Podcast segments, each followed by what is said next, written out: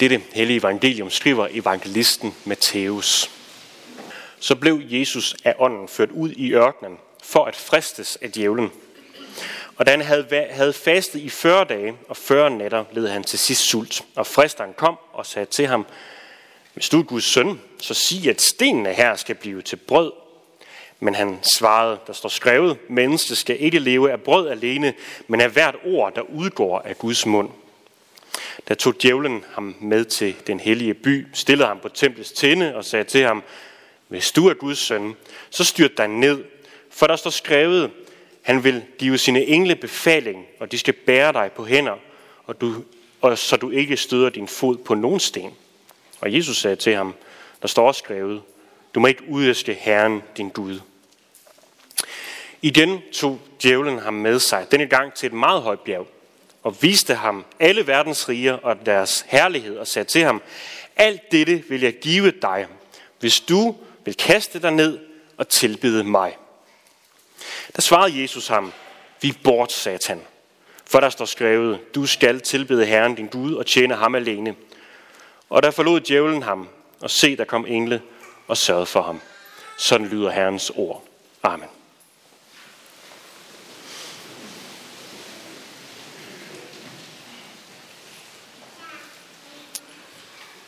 Jeg vil gerne i dag, at vi skal tale lidt om fristelser. Af flere grunde faktisk. Men nok mest af alt, fordi det for mig at se, så er det et tema, som vi ikke taler frygtelig meget om. Jo, jo, hvis det handler om slik og om kage, så gør vi. Kirketjener Julius og jeg, vi sad her den anden dag og delte nogle faste lavnsboller. Og på den kasse, eller låget på kassen, som de kom i, der stod der så fint søde fristelser. Og det passer jo meget fint med det, som ordbogen også definerer fristelser til at være, nemlig en stor lyst til at gøre noget, som man måske fortryder senere. Jo, vi skal jo spise sundt, vi skal jo måske også afholde os fra at dele en hel kasse faste lavnsboller med kirketjeneren. Men ud fra det, som vi lige har hørt fra Bibelen, så er fristelser, det er langt mere alvorligt end bare det. Fristelser er ikke bare noget, som vi måske fortryder senere. Fristelser, det er en del af et ondt plot, et angreb, som djævlen han retter imod os. Selv hvis man ikke tænker, at, at der findes nogle djævler, det alligevel lyder for overtroisk, så er, så er fristelser, det er fortsat et problem. Fordi det er eftergivenhed over for fristelser, der sådan set slår ægteskaber i stykker. Det er også eftergivenhed over for fristelser, der fører mennesker ud i både kriminalitet og stofmisbrug. Og jeg vil da driste mig så langt til at sige også, at det er eftergivenhed over for fristelser til at erhverve sig magt, der i sidste ende fører til både krig og død og ødelæggelse. Men når man netop er i krig, så må man forholde sig til sin fjendes våben og sin fjendes strategier. Og derfor er det også, at vi bliver nødt til at tale om et emne som fristelser, fordi det er nu engang en af vores største fjenders, eller vores største fjendes våben. Når vi taler så lidt om fristelser i dag, så er min fornemmelse, at det hænger sammen med, at vi i vores kultur rigtig gerne vil afskaffe og for, på sin vis også gerne fordømme den der tanke om, at der skulle være noget, der sådan objektivt objektivt set er forkert. Noget, der er forkert, bare fordi det er forkert. Altså lige ud over de klassiske som mor, tyveri og snyd. Men vi er så meget opsat på vores frihed, at vi simpelthen har svært ved at acceptere, at der er nogen, der skulle bestemme over os, eller nogen, der skulle begrænse os af moralske grunde alene. Men ikke nok med det, så er man også ofte travlt med at fordømme dem, der i dag, men måske i særlig grad i fortiden, satte stakit op omkring moralen. Selvom det egentlig havde det formål at hjælpe mennesker til ikke at gå fuldstændig fortabt i det her liv. For eksempel kortspil, som er en yndlingsemne at tage op i den her sammenhæng. For en gang, der var det bare sådan på den måde, at man satte både hus og hjem på højkant, for om muligt at få lov til at gå hjem med den store gevinst, så man kunne forsørge sin familie. Men resultatet blev ofte det frygtelige alternativ, at man måtte gå fra hus og hjem. Og derfor talte man dengang meget hårdt mod kortspil og mod alkohol, fordi man så i øjnene, at det i overdreven grad kunne lede til ødelæggelse blandt familier. Men det gør vi ikke i dag. Det snakker vi ikke om i dag. For det lyder jo som begrænsninger af vores personlige frihed. Og, hvis, og ja, ja, der er nok nogen, der måske ikke kan styre det. Men det betyder jo ikke, at jeg ikke kan. Det er efterhånden tabu at sætte hegnspæle op omkring, fordi ja, det er gammeldags. Det er en gammeldags tankegang, tænker man. Måske hænger det også sammen med, at der er en stigende tilgang til at forstå ondskab som noget, der sådan hænger sammen med manglende viden eller, mm, eller dårlige vaner hos en selv. Mange selvhjælpsbøger, de har faktisk lige præcis det, det udgangspunkt. At des mere, des mere du ved, des mere du ved om dig selv, des mere du ved om psykologi, eller hvad det kan være, jamen des færre problemer har du. Fordi så ved du, hvordan du skal overkomme dem. Og des mere du tager dig sammen og gør en indsats for også at forbedre dig, des mere kan du også stå imod lidelse. Jeg ved godt, det er karikeret sat op, fordi disse selvhjælpsbøger har bestemt også deres berettigelse. Og der er nogle gode ting, de står i dem. Men hvis det er, at vi ikke længere vil tro på, at ondskaben har sit udspring i en højere magt, så bliver den tekst, som vi lige har hørt, og faktisk Jesus selv, bliver reduceret og forvandlet til et forbillede, som vi med død og pine skal efterleve.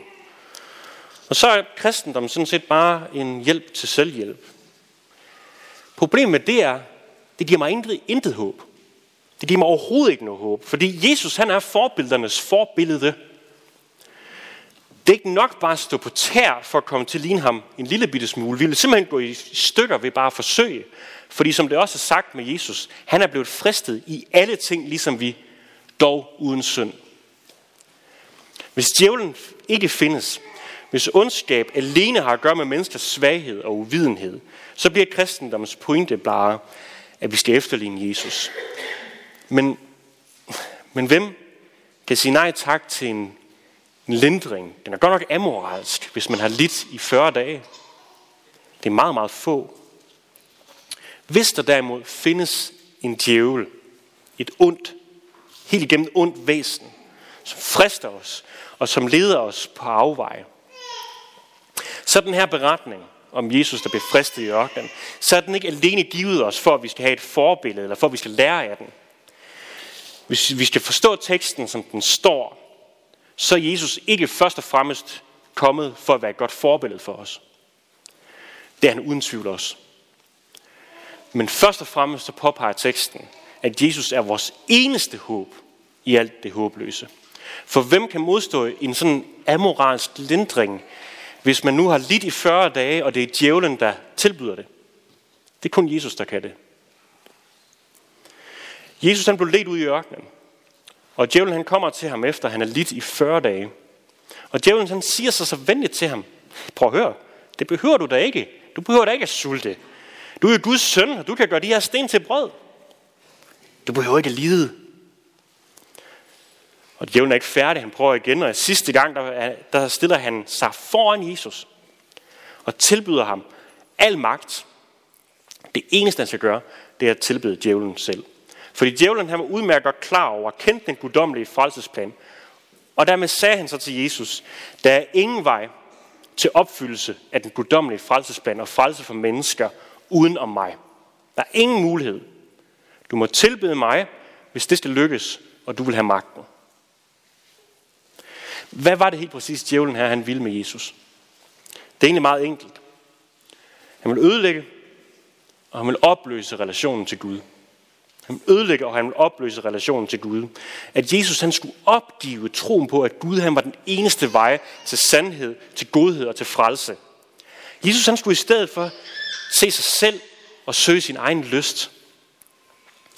Og det er fortsat målet med alle de fristelser, som djævlen han lægger ud for os. Ene og alene at ødelægge og opløse vores relation til Gud. Men hvad er der så med de her fristelser? Hvorfor er det, vi skal tale om dem? Der er en meget kraftig advarsel i Bibelen, og dermed er der også et bibelsk princip. Det er, at vi skal gå benhårdt efter vi skal gå benhårdt efter, at, vi ikke, at det onde ikke skal få plads. For det onde, som fristelser altid føder, fristelser føder altid ondskab. Det er ligesom ukrudt. Når først det har sat rødder og begynder at formere sig, så er det svært at slå det ned igen. Når først man har opdaget det diskrete, det sådan det lækre i at for eksempel flytte med andre end sin ægtefælle, så er det faktisk svært at lade være igen.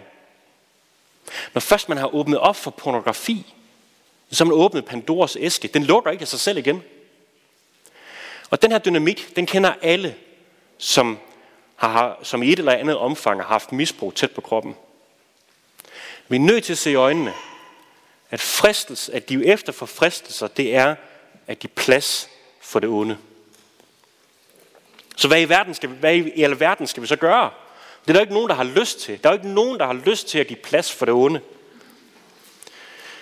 I den sidste uge, med især årsdagen for invasionen af i Ukraine en mente, der er ofte tænkt på en linje fra en af Luthers meget kendte salmer, hvor han skriver, og, djævle, og myldrede djævle frem på jord, og, og os opsluge vilde. Sådan godt føle, at verden er lidt lige nu. Der er mange ting i vores verden, der virker komplet håbløst. Fordi det onde har så meget magt og har så meget plads. Og på samme måde i vores liv, når vi bliver indviklet ind i, de, i eftergivenheder og fristelser, hvordan i alverden skal vi vinde over det onde? Da vi i fredags, der havde vi andagt her i kirken, netop for at markere årsdagen for en, en øh, invasion. Og der blev der tændt nogle lys.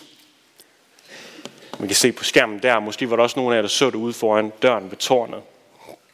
Og der var et hav lys, mange flere end det, der skærmen viser. Og det var, en, det var nok en af de stærkeste oplevelser, jeg længe har haft, og den sidder stadig i kroppen på mig. Fordi det, de op for mig der, at netop et sterinlys, det er et godt billede på forholdet mellem det gode og det onde. Et sterinlys, det skal tændes, det skal holdes tændt, ellers så bliver det mørkt. Og på samme måde, vi må gøre en indsats for, at det gode det får plads, og det bliver et kendetegn i vores fællesskab og i vores samfund. Gør vi ikke noget, så falder mørket bare på, og nogle gange uden vi opdager, hvornår og hvordan. Men der er også noget andet her. Dengang andagten var slut, der drøftede Julius og jeg, hvad, hvad i verden skal vi gøre med alle de her lys? Fordi det er jo på mange måder ærgerligt bare at puste dem ud og lukke og låse kirken af. Så vi satte den netop derude, på den anden side af alderet. Og det er mod øst.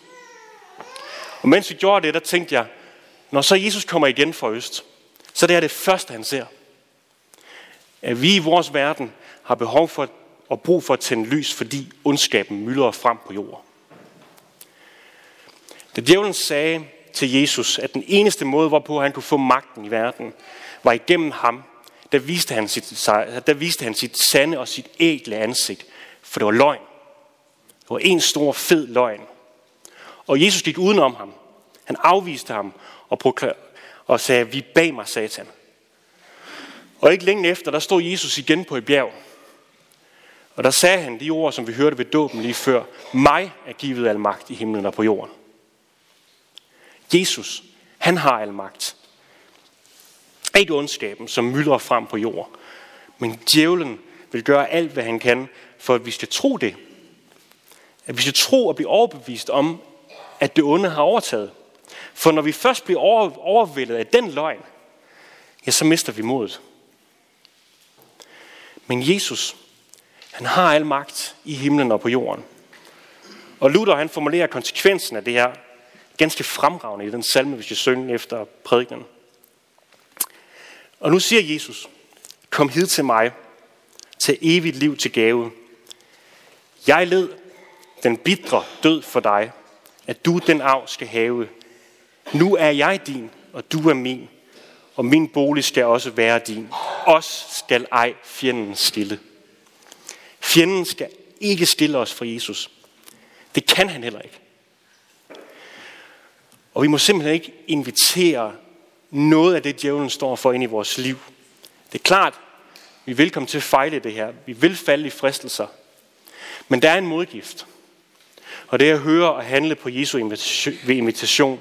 Kom til mig. Tag imod det evige liv. Jeg led det bit, den bitre død for dig. Du er min, og jeg er din. Fjenden skal aldrig stille os ad. Den eneste udvej fra det onde, fra fristelser, det er at knytte sig til Jesus. Han er den eneste løsning. Han er det, han er det eneste håb. Og så lige en sidste ting med de her lys, der står ud foran kirkedøren. Der er nemlig ikke noget større håb for mig at se, end det, at Jesus han har ansvaret. Da vi stillede lysene derud, der blev det også en bøn for mig, hvor jeg forholdt Gud sit ansvar. Det her Gud, at vi tænder lys for de mennesker, der lider, det er dit ansvar. Det er Jesu ansvar. Det er hans ansvar at besejre og ødelægge djævlen og det ondes magt i vores liv og i vores verden. Så lad os det holde os til ham, i stedet for selv at prøve. For vi kan vide nok så meget. Vi kan være nok så kloge. Men har de sidste tre år med både corona og krig ikke netop vist os, at menneskeheden kan ikke frelse os selv, uanset hvor meget vi ved, og uanset hvor umage vi nu engang gør os. Eller hvis der kommer en anden regering, eller hvis der kommer en anden præsident. Når vi ser på verden, så er det for mig at se hævet over enhver tvivl, at det onde, det findes, og det onde har magt. For mig er det derfor også et kæmpemæssigt håb, at vi er ikke overladt til os selv. Men der er en Gud, der er hævet over alle ondskab.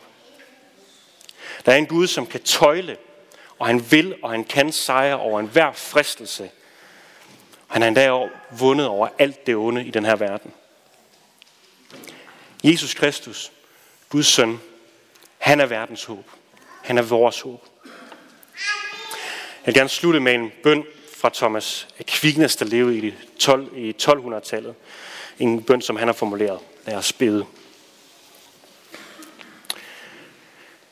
Giv mig, kære Gud, et vågent hjerte, som ingen distraherende tanke kan lokke væk fra dig.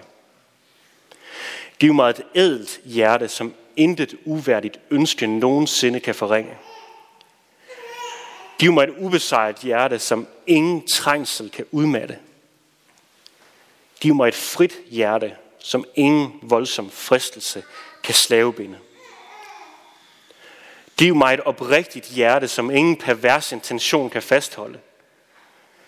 Giv mig, Herre min Gud, begævelse i at kende dig, flid i at søge dig, visdom i at finde dig, samtale glædelig for dig, udholdenhed i tillidsfuldt at vente på dig og tillid til endelig at omfavne dig. Lov tak og evig ære være dig, vor Gud, Far, Søn og Helligånd. Du som var, er og bliver en sand i Gud, højlovet fra første begyndelse, nu og i al evighed. Amen. Men lad os nu med apostlen tilønske hinanden.